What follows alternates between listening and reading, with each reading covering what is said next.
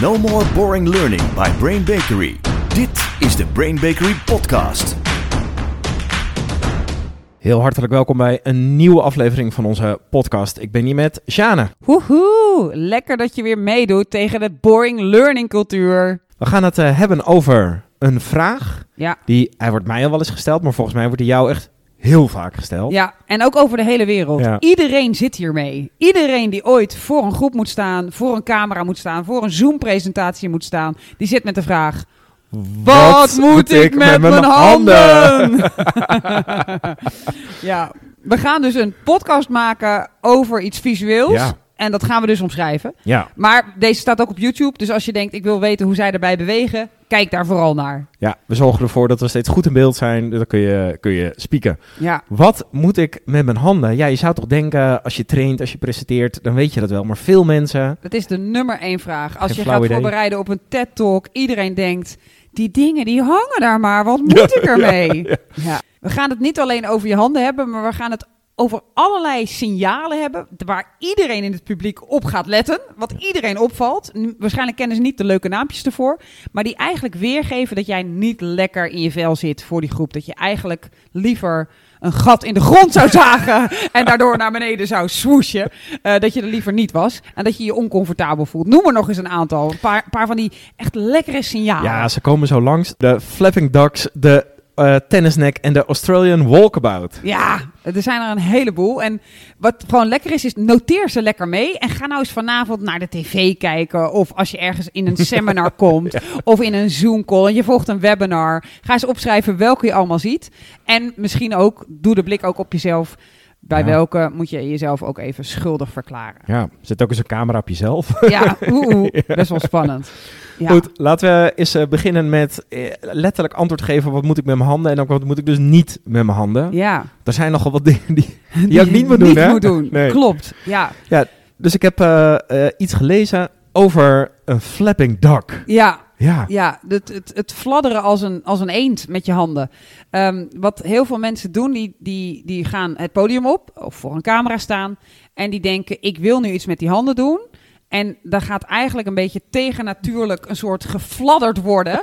eh, in een ander ritme ook dan je praat. Waardoor het heel oncomfortabel overkomt. Of ze gaan telkens dezelfde beweging doen. En eh, daar zijn er verschillende bij, waarbij je bijvoorbeeld eh, telkens een beweging zo naar voren maakt met je handen nogal rond. Waardoor je eigenlijk een Dolly Parton doet. Ehm, ja, Je hebt ook de, de, Ja. de psychologenhouding, hè, de vingertippen op elkaar en dan heel hard drukken. Je hebt mensen die hun gaan handen wringen. Hè, die Oh, ja. een soort, eh, je hebt ook de geldtellers die de hele tijd een soort doen alsof ze geld aan het tellen zijn. Je hebt allerlei van die bewegingen die een beetje verkrampt eruit zien. En die zorgen dat de ander meer ineens denkt: hey, ik ben niet aan het luisteren naar wat jij mij vertelt, maar ik ben aan het kijken naar jouw lichaamstaal. En jouw lichaamstaal vertelt mij een ander verhaal dan wat jij mij vertelt. Dus raak ik afgeleid en ga ik letten op jouw flapping ducks. Eh, dat moet dus niet. nee, nee, zeker niet. Eh, zo las ik ook over de fingertapping. Ja, je hebt mensen die inderdaad, eh, als ze bij een tafel zitten, eh, telkens daarop gaan tappen of op hun Oh. been. Eh, Oh, mijn ja. oma, mijn oma zaliger, Ja. die had zelfs als het over een onderwerp ging, zij was nogal gelovig. En als het over een onderwerp ging wat dreigde tegen het geloof in te gaan, dan ging haar wijsvinger op haar schoot, lag die altijd, ging een soort nee-gebaar doen. Een soort nee, maar dan op haar schoot. En dan Heel kreeg ik een soort schop onder tafel van mijn moeder. Oh, de vinger gaat weer. We moeten hier weg bij dit onderwerp. En als dat niet lukte, had zij ook nog... Ja, ik weet niet waarom ik dit nu in deze podcast vertel. Maar een, een uitspraak genaamd... Dat schilderij moet daar hangen. Dat was ook een teken. Over dit onderwerp gaan we het nu niet verder hebben. Dat was verbaal. Maar non-verbaal deed zij de vingertap. De Ja. fingertaps. De talking hand. De talking hand, ja, die blijft maar praten. En die eh, praat ook naast je. Alsof je een soort ehm, eh, Muppet Show pop in je hand hebt. Ah, En die praat een soort mee in, jouw eh, in jouw ritme. Dat je ook aan het praten bent. En dan denk je echt... Tenzij je het nadoet alsof je een pop naast Ja. je hebt. Want dan is het heel logisch, dan praat je tegen die pop. Maar als je dat niet hebt, dan is het echt jammerlijk om te doen. ja, ja. heel afleidend Ja. lijkt me. Ja. Ik lees hier hopping in place. Ja, je hebt ook mensen die inderdaad, dat gaat dan niet over de armen, maar die gaan dan een soort, eh, een beetje een soort op de ballen van hun voet een beetje zo op en neer. Zo'n onwillekeurig hupsje. Bij sommigen wat, wat blauwere wetenschappelijke mannen kan dat heel charmant overkomen. Dan denk je echt, ach, wat lief. Ja. Maar bij de meeste mensen ben je bezig met hoe vaak hopt hij. Je ziet mensen die gaan turven, ze gaan elkaar aanstoten. En ze zijn bezig met, wat staat hier daar nou te hoppen? Nou, als je een verhaal vertelt over hoppen, ga dan vooral hopping in place doen. Maar als je dat niet vertelt, doe geen hopping in place. Ja, maar de vraag is natuurlijk ook, wat moet je wel met je armen doen? Ja, want, Sjana, wat moet je wel met je Ja, armen doen? Dat is natuurlijk een hele goede vraag. Ehm, er zijn eigenlijk drie tips. Als je je wilt trainen, en zo ben ik ook nog getraind, dan moest ik voor een zaal van 200 mensen gaan staan en een verhaal doen. En dan moest ik mij inbeelden dat er gewichtjes aan mijn handen hingen, die mijn handen gewoon naar beneden lieten hangen. Gewoon ontspannen, niet van die zware gewichten dat je helemaal door je benen ging, maar gewoon wat gewichtjes, Ja. waardoor ze gewoon naast je eh, hingen. Waardoor ik veel meer gebruik ging maken van de expressie van mijn gezicht en van het volume van mijn stem omdat ik niet alles uit die armen aan het halen was. Maar omdat ik bezig was met: oké, die heb ik dus nu niet. Die hangen nu rustig naar beneden. Hoe ga ik nu mijn woorden kracht bijzetten? Hoe maak ik het spannend? En hoe maak ik het vet leuk? dus ineens werd mijn intonatie veel belangrijker. Omdat ik niet mijn armen mocht gebruiken. Dus een van de trainingsdingen om beter te worden in je intonatie te gebruiken. Maar ook om serieuzer en professioneler over te komen. Daar heb jij volgens mij zo ook nog wat over. Ja. Is dus doen alsof je gewichtjes aan je handen hebt. Sommige mensen doen ook echt trainen met wat gewichtjes aan je handen. Waardoor je niet dat gezwabber, de flapping De duck flapping kunt ducks, doen. ja. Omdat dat gewoon niet gaat met die gewichtjes. Grote aanrader om dat te oefenen regelmatig terwijl je hardop spreekt. Ik denk dat, ik kan me voorstellen dat veel mensen dat gevoel van je armen stil moeten houden langs je lichaam, dat ze dat heel spannend Ja. vinden. Dat Ja, dus voelt, als ze voelt focu- kwetsbaarder of zoiets. Ja, dus Ja. ik heb veel geoefend met mensen. En als ik zeg, er hangen nu gewichtjes aan, laat ze hangen, dan kunnen ze het. Ja. Maar als ik zeg, hou je armen stil, dan kunnen ze het niet. Nee. Dus het, het, Dat- het dat helpt dus echt, om ja. je in te beelden dat daar een touwtje met gewichtjes aan hangen, waardoor ze rustig langs je lichaam naar beneden hangen. Lekker. Het leuke is ook, als je ze op camera opneemt, dan zie je dat ze zeggen, hé, wat sta ik er fijn rustig bij. Eh, versus Ja. eh, wat een geflapper en gedoe en Ja. getap en geding. Ja. Dus dat is tip 1. Oefen alsof je gewichtjes aan je handen hebt. Ik zeg, we gaan naar tip 2. Juist. Eh, dat is als je dan een gebaar maakt. En ik ga er nu even vanuit dat je groot op camera te zien bent of op een podium staat. Maak dan een gebaar alsof je onder water bent. Onder water maak je langzamere Ja. bewegingen.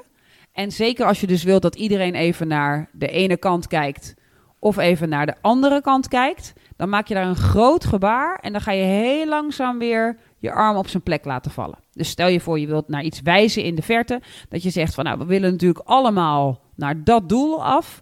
Dan laat je hem daarna een soort langzaam naar beneden bewegen, alsof je onder water zit.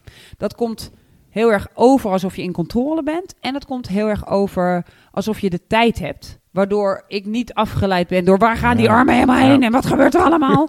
Eh, maar ik ben bezig met jou en jouw gebaar is dus een soort heel natuurlijk. En een, dat weten we ook van spreken voor publiek. Ze luisteren iets langzamer dan dat je individueel spreekt. Dat hebben we allemaal wel eens ervaren. Want dan stel je een vraag aan een groep en dan blijft het eerst stil. Ja. Dat is omdat er een soort Ja. vertraging Ja. zit als je in een groep zit. En dat zit ook eh, als je naar iemand kijkt. Dus langzame gebaren, groot en alsof je onder water bent. Kan dat is ook, ik heb het ook wel eens geoefend. Dat voelt heel oncomfortabel in het begin. je bent veel lekkerder Ja. met die snelheid, omdat die snelheid van je flapping duck, die, heeft, die zit bijna in het ritme van je hartslag, want die slaat ook 180. En dus dat voelt heel comfortabel, maar voor degene die kijkt is het ongelooflijk oncomfortabel. Ja. Ja, dat is wel. Ik heb in de voorbereiding van deze podcast veel eh, artikelen en blogs gelezen over mensen die heel veel presenteren. En die Ja. zeiden ook waarom veel mensen inderdaad van die onge- ongecontroleerde bewegingen hebben. Is je wilt je adrenaline kwijt, Ja, je wilt je zenuwen Schudt er een kwijt. soort van af. Ja. ja. Ja. Eh, dus zij, de, de, iedereen zei natuurlijk, nou, dat is heel lekker om die kwijt te raken, maar doe het niet op die manier. Nee, precies, Nee. precies. Ja.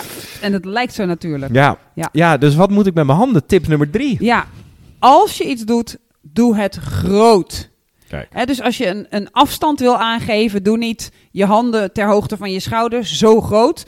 Maar doe echt groot. Maak een groot gebaar, zodat het op de achterste rij te zien is. Wat dat namelijk uitstraalt, is dat jij heel bewust iets aan het aantonen bent. En dat geeft je senioriteit. Dat is duidelijk, dat is lekker, we kunnen het volgen. Dus we zijn oké. Kijk. Dus we hebben Groot. Gewicht- gewichtjes Oh, aan je handen. Ja, sorry, ik ging een andere volgorde. Jij bent het, ja. De gewichtjes aan je handen, alsof je onder water staat. Een Ja. soort vertraagd bewegen. En als je beweegt, grootse gebaren. Ja. En voor de rest van de tijd, gewichtjes aan je handen. Gewichtjes En als je je dan handen. beweegt, groot en onder water. ja, Alles om te voorkomen dat je last krijgt van de flapping. Duck. Ja. Maar inderdaad, eh, er is, is natuurlijk meer als je training geeft... of als je een presentatie of een lezing geeft... voor de camera staat, er is meer dan alleen maar je handen. Ja, Er is ook nog je hele lijf. ja. En dan is daar eh, soms een gewone trainingsruimte, soms echt een groot podium. Ja. Dus ja, wat, wat moet je nog met de rest van dat lijf en Precies, die, eh, die ja. ruimte? Hoe maak je daar gebruik van? Laten we eerst eens in dat lijf duiken, want dat Ja. lijf heeft meer dan armen. Ja, Ja, ja want wat, eh, een van de dingen die je niet moet doen, ik noemde dat net al even, is eh, dat doelloos rondlopen. En in, in Australië hebben ze daar dus een prachtige naam voor. De going walkabout. Hè? Ja. Gewoon maar een beetje alsof je een ommetje maakt op het podium. een Australian walkabout. Ja, ja. Ja. en het gevolg voor je publiek daarvan is, die krijgen op een gegeven moment last van hun tennisnek. Ja. Want je gaat maar van links naar rechts, van links naar rechts. En je ja, moet, en sommige eh, mensen zie je ook echt rondjes lopen. Ja, Dus die, wat je ziet is dat ze heel veel aandacht besteden aan... Bij professoren voor zalen zie je dat heel vaak, in auditoriums. Dan zie je dat ze een soort in hun hoofd aan het zoeken zijn naar wat ze aan het zeggen zijn. En dat willen ze heel zorgvuldig zeggen. En dan zie je ze als het ware alsof ze in hun eigen studeerkamer een rondje lopen over het tapijt. en dat rondje dat duurt maar en zo persen ze de woorden uit. Eh, dus ze, ze zijn kennelijk gewend om te lopen terwijl ze denken. En dus zijn ze meer bezig met wat ben ik inhoudelijk aan het zeggen. Ja. Maar dat rondje, hele studenten tekenen het na, turven hoeveel rondjes er zijn. Het werkt gewoon niet. Dus niet aan de wandel gaan. nee. Want wat, het, wat vaak ook het gevolg is, ik heb wel eens iemand gehad die deed zo'n wandeling. En dat ik zei, joh, je slijt het hele tapijt uit. Hou eens op. En dat hij zei, ja, maar ik weet nu, nu eigenlijk ook niet meer hoe ik moet stoppen. Ja, dus zeker als je begint, even even rustig stilstaan. Ja, dus blijf inderdaad ehm, op een plek staan of ga eh, gefocust heen en weer lopen. Want voorkom die Australian walkabout. Ja, Want je ziet je deelnemers op een gegeven moment gewoon naar links, naar rechts, naar links, naar rechts. Alsof je op Wimbledon zit. en als het dan pauze is en je ziet de mensen een beetje in hun nek grijpen. Sjane doet het even voor voor de mensen die meekijken. dan, eh, dan weet je, Ah. oeh, dit, dit pak ik niet eh, goed aan. Dan hebben ze last van de tennisnek. ja stop ermee. Ja, ja. Ehm, eh, laten we voordat we echt naar die grote ruimte gaan, nog even naar, naar wat kun je, eh, hoe kun je je lijf misschien wat meer onder controle houden. Eh, want we hebben ook nog zoiets als de licking lips. De licking lips, ja. die is super bekend. Ehm, Ja. ja, verschrikkelijk. Je hoort hem, zeker als iemand ook nog voor een microfoon spreekt of Oh, voor een camera, ja. dan hoor je hem ook. Eh, het is een teken dat iemand een droge mond heeft. En die gaat dan de lips likken of dat soort geluiden erbij maken. En die leiden ontzettend af. Ze zijn onsmakelijk. Ja. Er zijn echt mensen, waar ik er een van ben, als je iemand iets hoort eten en dat Ja. is te luid, dan raak ik al geïrriteerd. En bij licking lips, dat valt mensen altijd op. Dus als je merkt bij jezelf, neem even een slok water, gorgel even door je mond heen. Eh, en zorg altijd, dat doe ik altijd als je voor grote groepen ra- staat, dat je zwaar gehydrateerd het podium oploopt. Je moet namelijk altijd plassen al van tevoren, dus dat wordt er niet erger op. Maar zorg dat je bij wijze van spreken 10 minuten voordat je opgaat een halve liter water naar binnen gooit, zodat je onder die stress waar je in gaat, onder invloed van stress, ga, gaat, je, gaat alle vloeistof naar je spieren, Ja. want je wilt vluchten. Dus je krijgt altijd een droge mond. Dus met een halve liter vlak van tevoren op water. Geen alcohol, Nee. anders krijg je een Australian walkabout. Dan, eh, dan eh, eh, heb je in elk geval niet last van die licking lips of die smacking your lips. Ja. Nee. Ja, dus de, we hebben de licking lips. En dan hebben we ook nog ja, zo'n sway-beweging, noem ik het maar eventjes. Ja. Zo'n soort... Schommel. Voor de mensen die meekijken. Weet je, ja, inderdaad, zo'n schommel. Ja. Ja, Ja. Je blijft eigenlijk wel op één plek staan. Maar je staat een Of, beetje... of ze schommelen van de zijkant, van de ene zijkant naar de andere kant. Dus Ja. eh, dat. En je hebt ook nog dat ze van voor naar achter swayen. Ja. En dat is eigenlijk een. Eh, je ziet het ook mensen die in paniek zijn, hè, die zie je dat doen. Dus het is een, iets om jezelf comfort te geven. Van ik, ik beweeg een beetje heen en weer. En daar heb ik een soort ritme in. Dat ritme, daar haal ik kennelijk zekerheid uit. En het leidt ontzettend af. Ja. Dus mocht je dat eh, bij iemand zien, bij een collega, eh, vertel het ze. Let op, je bent aan het swayen. Zoek even op wat het is en hou ermee op. Mocht je een concurrent het zien doen, misschien kun je het dan ook melden. Of juist zeggen, wat lekker dat je zo staat te swayen. Ja, hè, wat is Eh, nee, maar het is niet goed, want het leidt gewoon af. ja. ja ik, ik ken wel iemand die het veel deed. Ja, Mijn vader, die sta, stond vroeger vaak voor grote groepen. Ja. Eh, mijn vader is, eh, is predikant. ja, En die stond altijd dat naar voor en achter te zweeën. Ja, Echt zo op de, van tenen naar, eh, naar hak. ja. En eh, zonder dat ik toen wist, want dat was in mijn kindertijd dat ik, dat ik hier iets van wist. Ja. Maar daar zeiden we als kinderen, pap, blijf Pap, nou blijf nou stilstaan, weet je wel. stilstaan. Ja, Ja, iedereen is ermee bezig. Het valt op. En, en je kan gewoon niet luisteren als je iets opvallends vindt aan degene die aan het spreken is. En die doet daar niks mee, die zegt daar niks over. Dan, dan blijft het een soort magnetisch iets. en Dat trekt je er gewoon in. Ja. Laten we naar de, het gebruik van de ruimte gaan. Ja. Dus we hebben het gehad over de handen. We hebben het gehad over een aantal andere dingen van het lichaam. Ja, Maar dat lichaam staat dus ook nog in een ruimte. ja. Eh, en dan sta je op een podium of gewoon in een trainingsruimte. Hoe maak je nou slim gebruik van die ruimte? Ja, er zijn gewoon slimme trucs bij. En die, die, voor, al- die altijd werken en die eh, heel erg goed werken ook. Eh, en dat een van de. Er zijn eigenlijk twee assen waar je gebruik van maakt. Je hebt de as die tussen jou en je publiek is. Die noem ik even de verticale as. Dat is dus ik beweeg me richting mijn publiek of ik beweeg me van hem weg. En dat noemen we wel de intensiteitsas. Juist. En ehm, die gebruik je als volgt. Hoe intenser ik wil dat mijn publiek iets beleeft, hoe meer ik naar voren loop. Dus ik, ik neem ze mee en misschien gaat mijn volume ook wel naar beneden. Dan zeg ik, ja, want dit is natuurlijk super spannend. Of ik kan ook mijn volume ook nog omhoog gooien. En toen kwam er iemand aan. En ik stap op mijn publiek af. Daarmee geef ik aan, dit wil ik dat je intens beleeft. Buig naar voren, kom bij me. Eh, dus dat is de intensiteitsars. Je kunt ook nog naar achter bewegen. Dus dat je zegt, ja. En toen kwam ik toch wel in een soort twijfel. Ja. En dan laat je in je twijfel dat al zien. Maar als je daarbij naar achter stapt, dan geef je ze ook iets meer ruimte. En misschien leunen ze daardoor ook wel weer naar voren. Dus dan neemt de intensiteit iets af. Ja. Dus die as is heel goed om te gebruiken. Waar in mijn verhaal is het slim om naar voren te stappen? En waar in het verhaal is het slim om naar achter te stappen? Hier zit ook weer een andersomme tip in. Want wat je soms mensen ziet doen, is hem tegengesteld doen. Dus dan zeggen ze: En dit wil ik dat jullie echt onthouden. Terwijl ze naar achter stappen. Waardoor ze eigenlijk Oeh. een signaal geven. Ja. In, je, in je hersenen denk je dan, eh, je voelt, je hebt misschien niet eens door wat er gebeurt, maar je voelt, dit klopt niet helemaal. Dus ik wil dat jullie dit echt onthouden. Vraag om naar voren te stappen. En ja, goh, daar moet ik even over nadenken. Vraag om naar achter te stappen. Dus kijk goed naar hoe je die verticale as. Ik heb hem in het begin heel vaak op de vloer geplakt met schilderstape. Dat ik wist, die as wil ik gebruiken. Wanneer ga ik naar voren, wanneer ga ik naar achter. De intensiteitsas. Juist. Naar je publiek toe of van je publiek af. Ja, en dan heb je ook nog een horizontale as. Dat is het podium. Eh, ga ik naar links voor de kijkers of ga ik naar rechts voor de kijkers? Met andere woorden, de horizontale as, die kun je ook gebruiken. En een van de lekkerste dingen om die bij te gebruiken, ik denk dat ik er twee of misschien nog wel meer ga noemen, is ehm, de tijd. Als je als luisteraar nu even op je stoel zit en jij zou nu moeten wijzen naar de toekomst, dan wijs je als het goed is met je rechterarm naar rechts. Want in ons, als wij nadenken over het verleden, ja, toch? Ja. Eh, het verleden is dan links Ja. en dan daarheen is de toekomst. Hè, zo, zo tekenen we ook heel veel grafieken. Eh, als de tijd doorloopt, loopt die as die loopt in de rechterkant weg. Zo lezen we natuurlijk ook. Zo lezen we ook Wij van links naar rechts. Ja, Ja, precies. Niet alle Nee. eh, geloven en culturen lezen op die manier, maar zo lezen wij. Ja. Eh, dus van links naar rechts. Ehm, dus de tijdsbeleving is die kant op, naar de rechterkant. Als jij echter voor je publiek staat, zien Ja. ze jou in spiegelbeeld.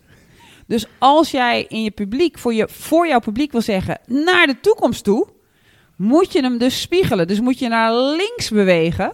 eh, om de, daar te zeggen, daar is de toekomst. Dat voelt dan, jouw brein zegt Ja, dan tegen jou, nee, nee, klopt niet.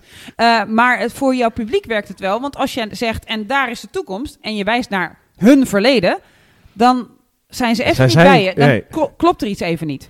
Dus onthoud dat je hem moet spiegelen. De toekomst is naar links voor je publiek omdat zij het aan hun rechterkant hebben dan. Kun je dit nog volgen in een podcast? Ik, Ik, ik herhaal nog maar een keer de tip. We nemen deze ook op beeld op, deze Ja. podcast. Je kunt het op YouTube bekijken. We zijn in beeld, zodat je het ook nog maar kunt als je je ogen dicht had, dan Ja. kon je dit goed volgen. Ja. Ja. Dus dat is een van de manieren om die horizontale as te gebruiken.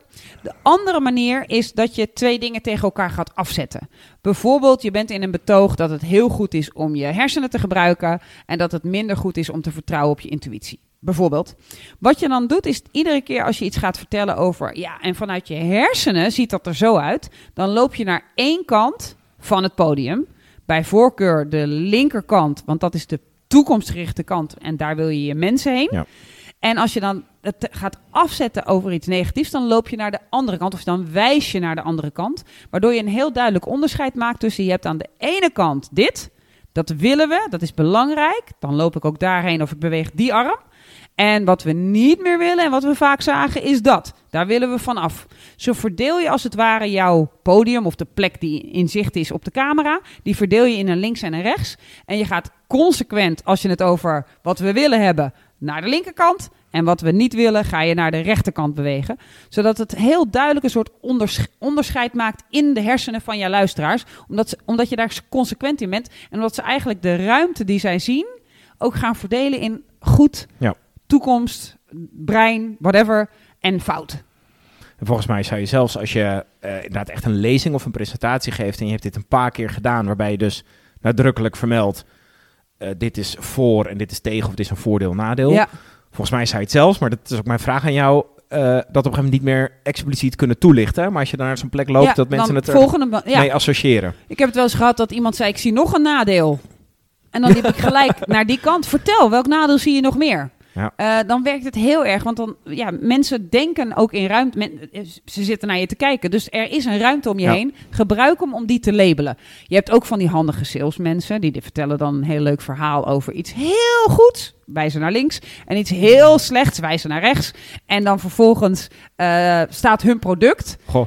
heel toevallig aan hun linkerkant opgesteld Ja. in, de, in het goede kwadrant Ja. wat ze dan gemaakt hebben. Dus dat, daar kun je hem ook nog voor misbruiken.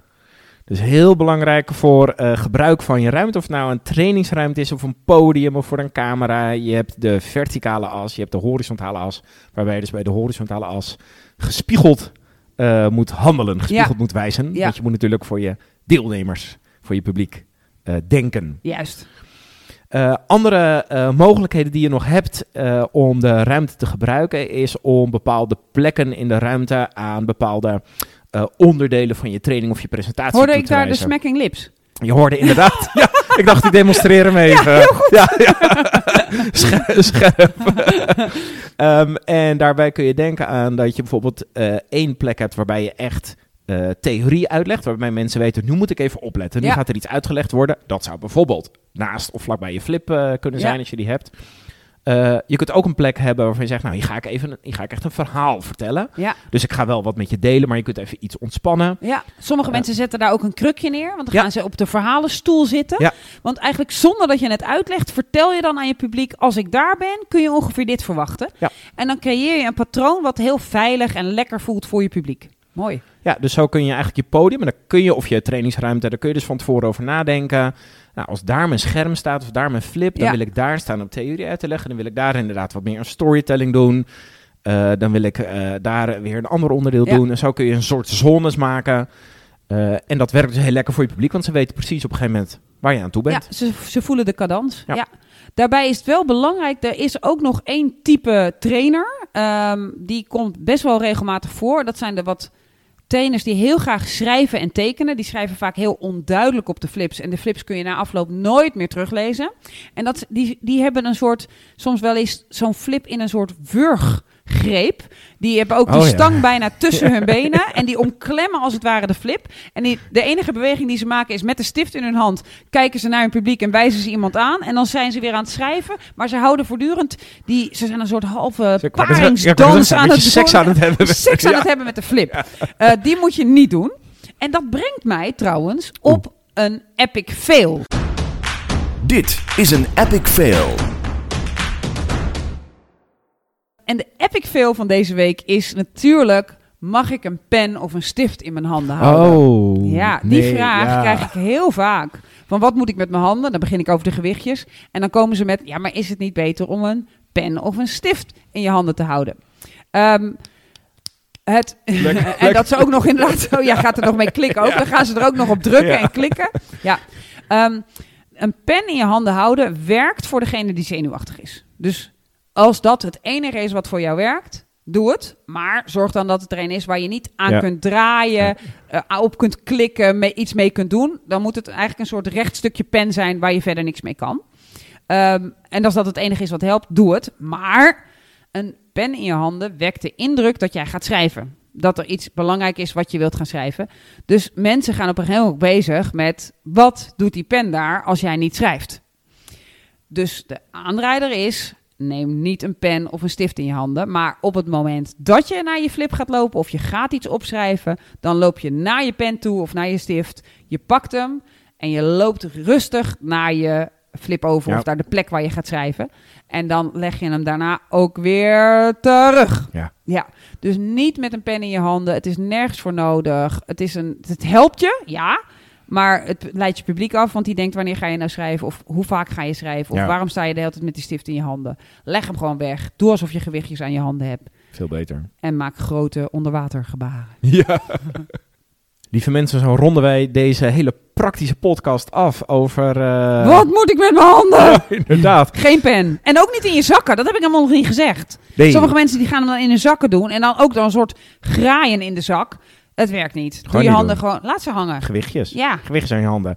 Ja, en als je dus eh, er weer aan toe bent om voor de groep te gaan staan... of je ziet iemand anders, let er dan op hè, dat ze bijvoorbeeld niet gaan hebben... De licking lips. niet de talking hand. Niet de tennisnek creëren bij je. Oh, ga weg met die flapping ducks. En niet de Australian walkabout. Lieve luisteraars, heel erg bedankt voor het luisteren en heel graag tot de volgende keer. No more boring learning. Dit was de Brain Bakery podcast. Wil je meer weten? Kijk dan op brainbakery.com of volg ons op onze socials.